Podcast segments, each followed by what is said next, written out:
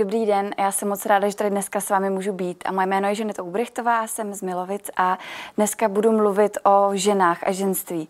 A mně je 30 let a je to takový téma, který myslím si, že teprve v posledních pár letech začínám objevovat, protože jsem se tak nějak brala jako samozřejmost to svoje tělo a to svoje uvažování. Já jsem vyrostla s dvouma bráchama, takže uh, jsem trošku někdy přemýšlela víc jako kluk. A tak na začátek bych chtěla říct takovou vtipnou věc, že jsem koukala na svůj Instagram jednou a najednou mi tam naskočila reklama. A já ty reklamy většinou hned přepínám, ale v téhle reklamě byla taková sympatická, krásná, tak 45-letá žena, byla nádherně a ráno dělala snídaní svým dětem a uh, potom je vypravala do školy. Já jsem si říkala, že to je tak krásný. To bude asi reklama na nějaký rodinný život a na to, jak vlastně ženy jsou jako dobrý a důležitý a jak je důležitý být dobrou maminkou a manželkou a kamarádkou. A pak jsem zjistila, že to byla reklama na džíny. To mi bylo trochu líto. Ale když jsem přemýšlela tímhle tématem, tak uh, tahle reklama mi trošku pomohla se tak zastavit a uvědomit si, jaký tlak je vyvíjený na ženy obecně, na, na ženy v 21. století, na nás všechny. A je úplně jedno, jestli nám je 5, 15, 30 nebo 50. Věřím tomu, že jsme tak jakoby hlavně mediálně tlačený pomaličku, tak podprahově do takového toho uh, buď, buď dokonalá, buď silná, buď, buď krásná, buď uh, hlavně hodně pracovitá, buď úspěšná.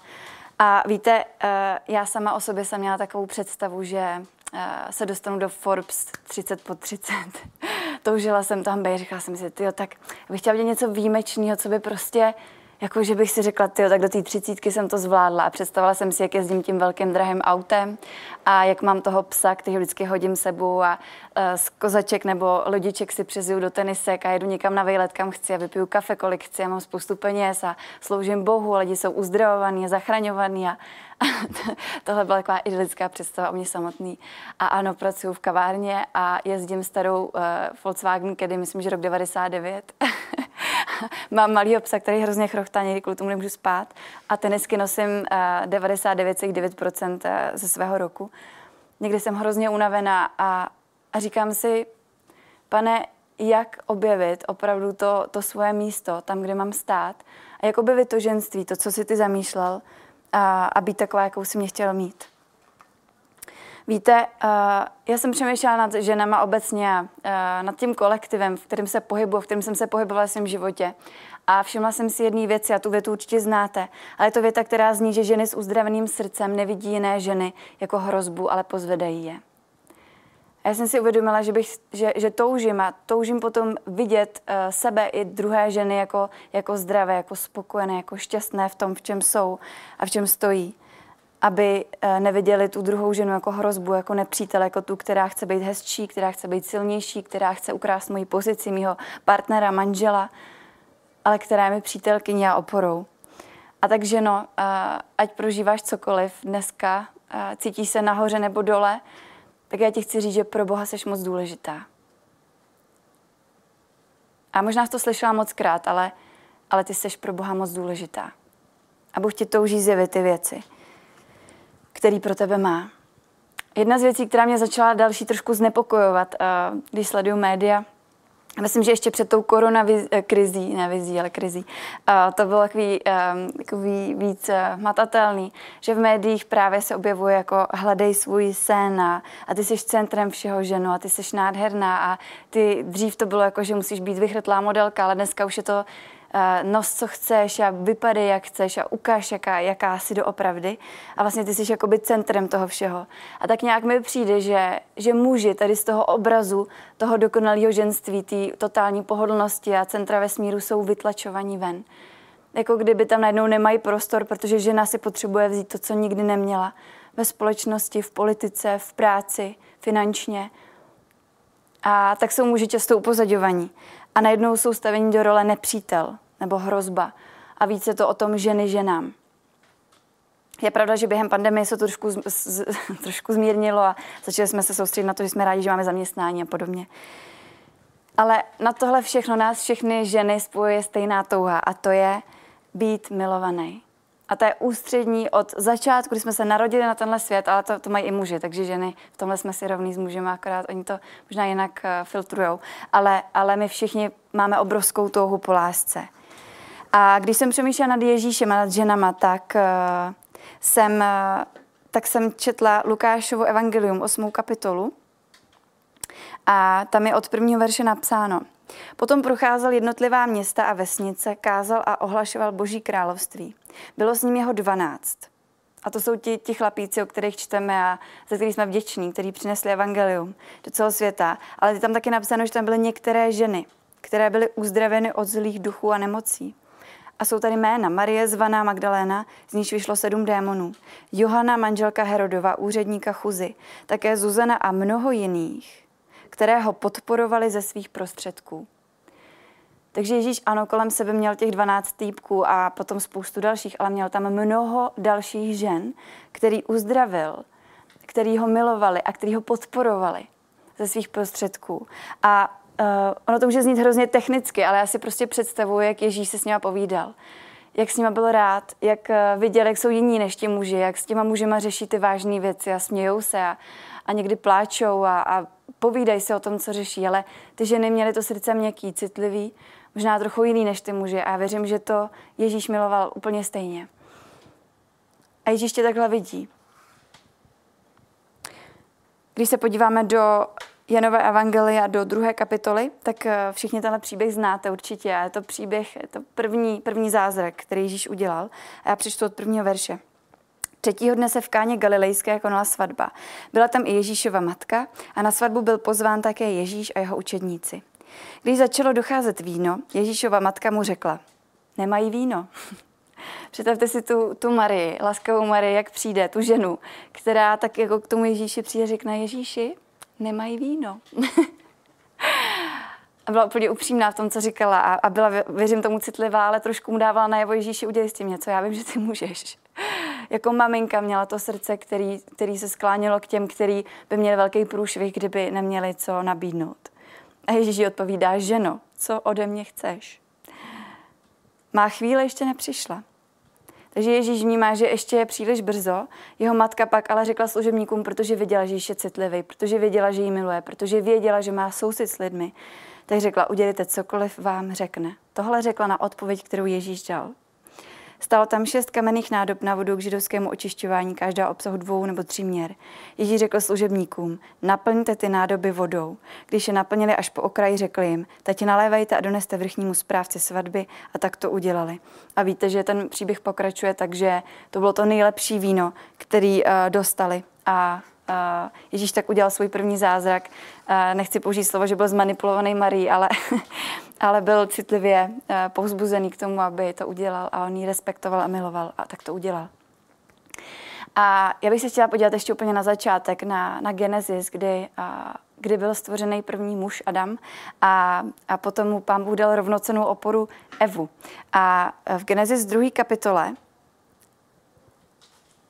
a, budeme číst, nebo budu číst od 15. verše. A tam se píše, hospodin Bůh tedy vzal člověka a usadil ho do zahrady Eden, aby ji obdělával a střežil. Hospodin Bůh člověku přikázal, z každého stromu v zahradě můžeš svobodně jíst, kromě stromu poznání dobra a zla. Z toho nejes, neboť v den, kdyby si z něj jedl, jistě zemřeš. Hospodin Bůh také řekl, není dobré, aby člověk byl sám, opatří mu rovnocenou oporu. Hospodin Bůh totiž sformoval ze země všechnu polní zvěř i všechno nebeské ptactvo a přivedl je k Adamovi, aby viděl, jak je pojmenuje. Jakkoliv pak Adam nazval, nazval kterého živočicha, tak se jmenoval. Adam tehdy pojmenoval všechen dobytek, nebeské ptactvo i všechnu polní zvěř. Pro Adama se ale nenašla rovnocená opora. Hospodin Bůh tedy na Adama přivedl hluboký spánek. Když usnul, vzal jedno z jeho žeber a zaplnil to místo tělem. Z onoho žebra, které vzal z Adama, pak hospodin Bůh vytvořil ženu a přivedl ji k Adamovi. Adam tenkrát řekl, to je konečně ona, kost z mých kostí, tělo z mého těla. Bude se nazývat manželkou, neboť je vzata z manžela. A když jsem se, já nejsem lékař, ale když jsem se dívala na uh, odbornou funkci žeber, jsem říkala, proč zrovna z žebra, bože? To je zajímavý, proč zrovna z žebra. Asi jich je hodně, tak možná tam nechybělo tolik, to jedno. Ale, ale uh, reálná funkce žeber je, že žebra chrání před mechanickým poškozením životně důležité orgány, jako je srdce či plíce. To znamená, že Bůh mu dal rovnocenou oporu, v podobě nádherný první krásky Evy, která nejenom, že byla pro něj potěšením na pohled, ale ona chránila před mechanickým poškozením životně důležité orgány, jako je srdce či plíce. A my ženy moc dobře víme, že máme obrovskou moc a že ji často umíme zneužívat nad muži. Místo, který bychom měli chránit, o který bychom se měli starat. A je to způsobený tím, že jsme často zraňovaní a tak, tak zraňujeme zpátky. Ale věřím tomu, že dneska se můžeme zamýšlet nad tím, jaký byl ten první boží plán. A potom přišel pád, to my všichni víme. A v Genesis 3. kapitole je napsaný, že je napsaný, že, že ženo, ty budeš toužit, dychtivě toužit po svém muži a on ti bude poroučet. To je jedno z prokletí, který, který bylo vyřčený nad, nad tím hříchem, který člověk spáchal. A já to vidím kolem sebe dnes a denně. Mám spoustu, spoustu kamarádek, který um, jsou schopni udělat cokoliv proto, aby je ten jejich partner miloval. Jsou schopní se ponižovat, jsou schopní odpouštět nevěru, jsou schopní lhát, a zapírat sami sebe, nechají se být jenom proto, pro ten kousek lásky. A najednou tam není ta, ta rovnocenost v tom vztahu. Najednou muž je vlastně takovým tím nepřítelem nutným a tak s kamarádkama to proberu a, a potom se zase vrátím do toho vztahu. A to je rozbitost, který žijeme. A já věřím tomu, že dneska můžeme začít žít ten boží plán, který pro nás má.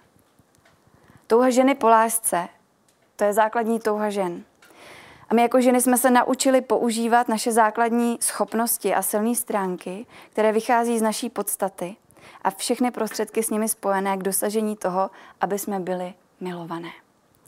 A já vím, holky, že to zní asi krutě a uh, já úplně miluju ženy, takže uh, já, já nás všechny chápu a prožívám to s náma.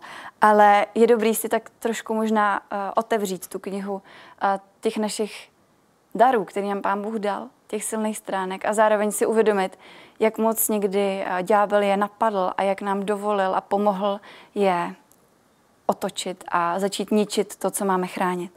Holky, první věc, kterou nám Bůh dal a jako takový takový veliký dar, jsou, jsou emoce a empatie. Muži je mají taky, ale my víme, že my jako holky jsme někdy mnohem víc emoční, že věci mnohem víc prožíváme a, a jsou pro nás hrozně důležitý. A, a já můžu jenom přečíst, anebo nebudu, ať nestrácíme čas, ale uh, všichni víme teda, co jsou emoce, empatie. A to je, to je dar, který nám byl dan. A když se podíváme do, do vysokých firm, kde, do vysokého managementu, uh, kde se setkávají prostě manažeři, tak často se snaží, uh, tam dneska je to velký trend, aby v každém tom kolektivu byla žena, nebo byly ženy, aby to bylo vyvážený genderově. I kvůli tomu, že ženy mají takový ty citlivý možná pohledy na věci. Neříkám, že ne všichni muži to tak mají, ale to je prostě jeden z darů, který máme sklánět se a, a pečovat a cítit. No a co se nestalo? A byl přišel do té zahrady a, a, a my jsme ochutnali to poznání a, a ta druhá, ta, ta, ta, ta špatná část těch emocí, empatie je manipulace a citové vydírání. Si pamatuju, když jsem byla malá, tak mamka, když jsem cokoliv takového zkoušela, tak mi řekla, nemanipuluj, nevydírej citově. A já jsem tyhle dvě slova slyšela strašně často. A možná i díky tomu jsem někdy byla trošku víc kluk v tom uvažování. A, a i dneska jsem taková rovná někdy v té komunikaci, někdy se to ještě učím. Ale, ale ženy, pojďme, pojďme tomu čelit a pojďme si říct ne, já nechci um, svoje emoce zneužívat pro manipulaci druhých lidí, pro manipulaci ve své rodině, pro manipulaci svého partnera, v práci a nechci citově vydírat. Já nechci zneužívat svoji křehkost proto, abych někoho utlačovala a získávala tak to, co chci mít. Kež Bůh uzdraví naše emoce a empatii, ať jsou na, na svém správném místě. Druhá, druhá taková síla, kterou nám Bůh dal, a jsou slova a komunikace. A víte, že jsou na to různé studie, že ženy mluví o několik set nebo tisíc slov víc denně, zase není to tak všude. Znám muže, kteří jsou mnohem víc upovídaní než ženy, ale ženy umí hodně mluvit. A, a řeknete jim, popiš mi cestu tam a ona řekne půlhodinový příběh a muž řekne levá, pravá, vzad a vpřed. A ty slova jsou velikým darem, když je správně používáme. A v přísloví, můžu přečíst přísloví, a to určitě všichni budete znát tyhle verše, ale a já jsem se z nich udělala modlitby a někdy je otáčím vyloženě a říkám to nahlas, ať jsem taková, protože vím, že to potřebuju. Přísloví 12. kapitola v 18. verši je napsáno, unáhlené řeči bodají jako meče, jazyk moudrých je ale jako lék. Přísloví 13. kapitola, A ještě přečtu třetí verš. Kdo hlídá svoje ústa, svou duši opatruje. Na povída verty přijde záhuba. Takže asi už všichni moc dobře víme, co je tím opakem našeho daru slov a komunikace, a to jsou pomluvy a zlá slova. A uh, zažila jsem i kluky, kteří umějí pomlouvat, ale myslím si, že tohle je taková parketa, takováhle uh, silná, silná parketa žen. Pojďme ženy nebýt takový. Pojďme hlídat svoje ústa. Pojďme nebýt povídaví. Pojďme přemýšlet nad tím, než co řekneme. A já vím, že to je těžký, protože přirozeně tím, že hodně mluvíme, tak jsme schopní potom uh, zabrousit tu a tam a tam a tam. Pojďme pozvat Ducha Svatého a říct Duchu Svatý, já to prostě nedávám. Já potřebuju tvoji pomoc. Já potřebuju, aby si hlídal moje ústa. A kež ty věci, které říkám, jenom lidi pozvedají a, a přinášejí povzbuzení a život. A v Efeským se o tomhle píše, a tam je napsáno ve čtvrté kapitole. Jsou moje oblíbený verše od 29. verše. Z vašich úst ať je nevychází nic zlého. Vaše slova ať jsou dobrá, posilující tam, kde je potřeba a užitečná těm, kdo je uslyší.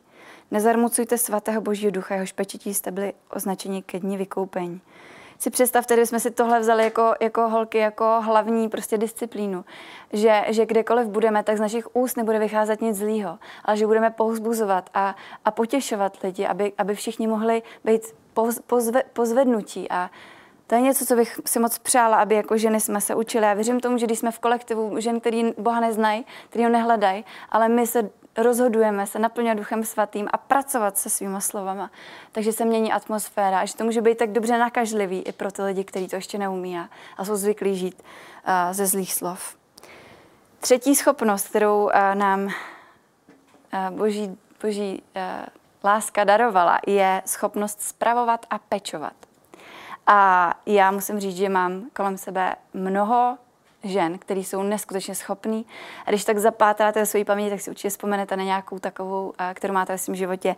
Taková ta manažersky schopná holka, která na ní mluví deset lidí a ona je v klidu, vůbec se nestresuje, všechno vyřídí a má ten život v pořádku. A to jsou přesně ty maminky, které ráno udělají snídaní, ještě ho stěhnou se namalovat, potom hlídají doktory, zaplatí nájem, tatínkovi všechno připraví. A já, mě to lepší úplně šílený, vůbec nechápu, kde se to vzalo, ale to je prostě schopnost, která byla zdána z hůry ženám, protože Bůh prostě věděl, že ten život tady nebude úplně jednoduchý asi. A, a, a schopnost pečovat.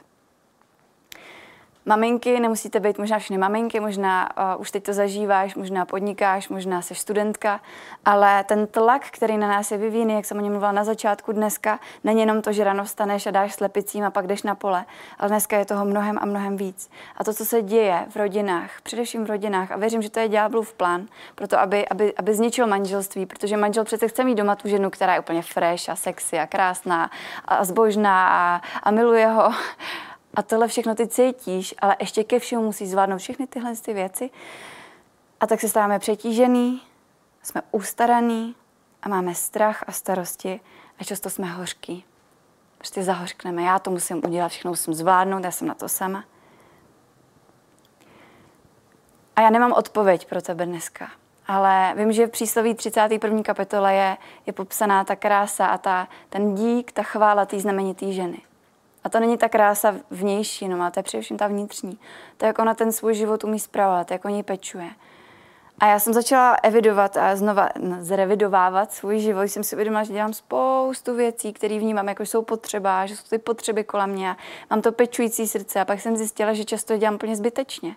Že se přetěžuju tam, kde nemám a pak nestíhám investovat tam, kde mám. A Bůh nechce tebe, ženo, abys byla vyčerpaná, nervózní, ustaraná a přetížená. On chce, aby si byla naplněná v jeho přítomnosti. A tak začínej. Pojďme začínat vždycky s ním a pojďme opravdu hledat, jak ty věci zvládnout v tomhle světě, v dnešní době, tak, aby jsme mohli být šťastní, aby jsme mohli přinášet do rodiny ten pokoj, protože znáte tu větu happy wife, happy life. když je doma maminka šťastná, tak jsou všichni šťastní. A když je maminka nervózní, ustaraná, ukřičená, tak to bolí samozřejmě všechny. Blížíme se ke čtvrtému, a takovému, jdeme do tuha, jo? A ke čtvrtému úžasnému daru, který nám byl dán jako ženám. Byla to empatie, emoce, byly to slova komunikace, byla to schopnost spravovat a pečovat. A ten čtvrtý je krása. A ženy, vy jste, a my jsme byli stvořený krásný. To je prostě něco, za co nemůžeme. A možná si tak dneska nepřipadáš, říkáš si, nejsem vůbec krásná, ale ty jsi krásná. Uh, jenom ty křivky tvýho těla, jenom to, jak chodíš, když si to uvědomuješ, jenom to, jak se pohybuješ, jaký máš vlasy, uh, jaký máš oči, to všechno je krásný. Často, když tomu nevěříme, tak začneme být destruktivní sami k sobě. Ale tohle je něco, co nám bylo dané a možná si myslíš, že to vlastně vůbec není potřeba. Bože, proč jsi mi takový dar dával? Ale já věřím, že když žena si je vědomá svojí krásy, je v ní spokojená a není, není ubytá, nemá nízký sebevědomí z toho, že by chtěla být taková, maková, když si otevřeš ten Instagram a vidíš všechny ty, ty plastické uh, figuríny, které chodí a všechny řvou úplně to stejné. Já chci být krásná, já chci být milovaná. Tohle je ta přirozená tuha mého života. Ani nevíte, kolik mých kamarádek zasvětilo svůj život jenom dietám a plastickým operacím a já jsem vděčná za to, že máme všechny tady ty věci k dispozici. Já nejsem vůbec proti, ale nejsem proto, aby tohle bylo něco, co se stane tvým cílem a záměrem a to, co ti dá tu hodnotu. Já jsem vděčná za lékařství, ale nechci vidět ženy, které nacházejí svoji hodnotu v tom, že jsou krásný. Protože ty jsi byla stvořená krásná tak, jak jsi.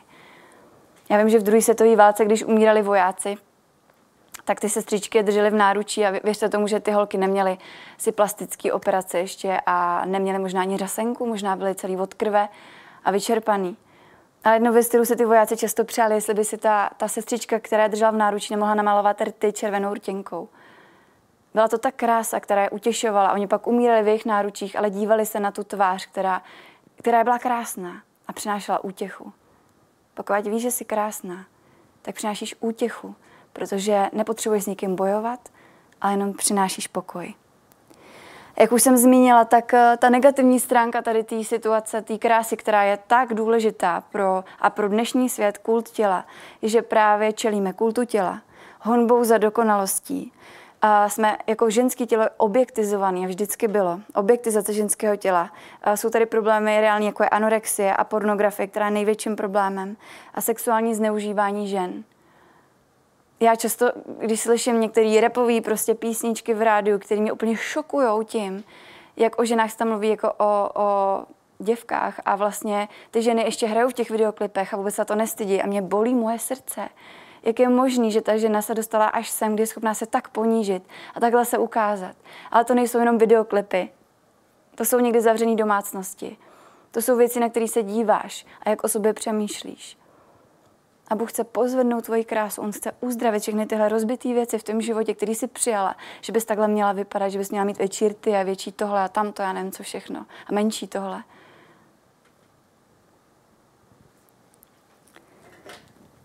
Přísloví v 11. kapitole v 16. verši.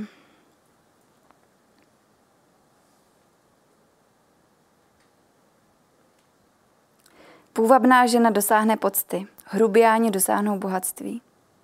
Tady půvab je kladený jako, jako, jako něco dobrýho. To není špatný. To, že jsi boží, neznamená, že máš být ošklivá.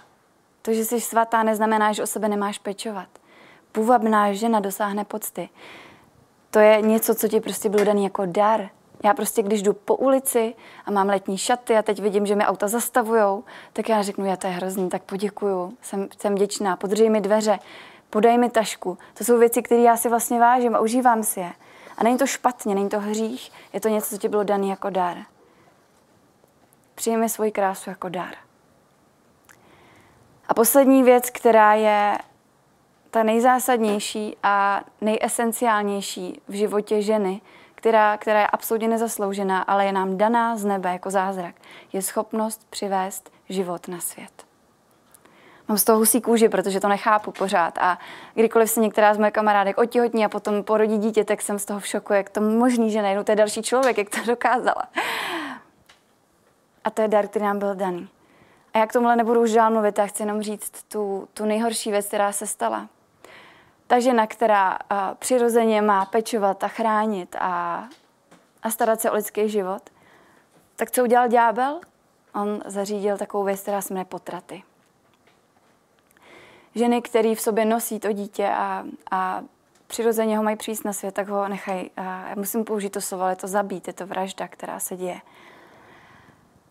A podle, podle statistik uh, organizace WHO je uh, každý rok uh, zhruba 40 až 50 milionů potratů světově, což vychází na 200, 125 tisíc potratů denně. My zabijeme 125 tisíc životů. My chodíme a křičíme Black Lives Matter a to je všechno pravda, All Lives Matter. Ale nevím, kdo křičí. Já vím, že jsou organizace, které stojí, ale myslím si, že, že často ty lidi, kteří chodí a řvou, že na mém životě záleží, tak znám příběhy žen, který sami byly několikrát na potratu a sami nepřivedli na tenhle svět někoho.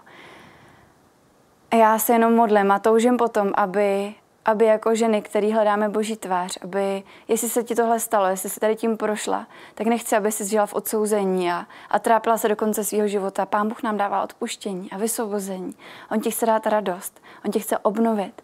Ale zároveň bych si moc přála, aby jsme byli tím hlasem, který ví, že potřebujeme bojovat za tyhle životy. Že o tom musíme mluvit a že je musíme chránit.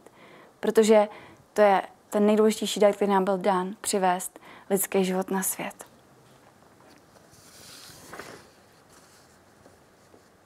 A nakonec bych chtěla přečíst eh, příběh, který, který znáte všichni. A je to příběh eh, o cizoložnici.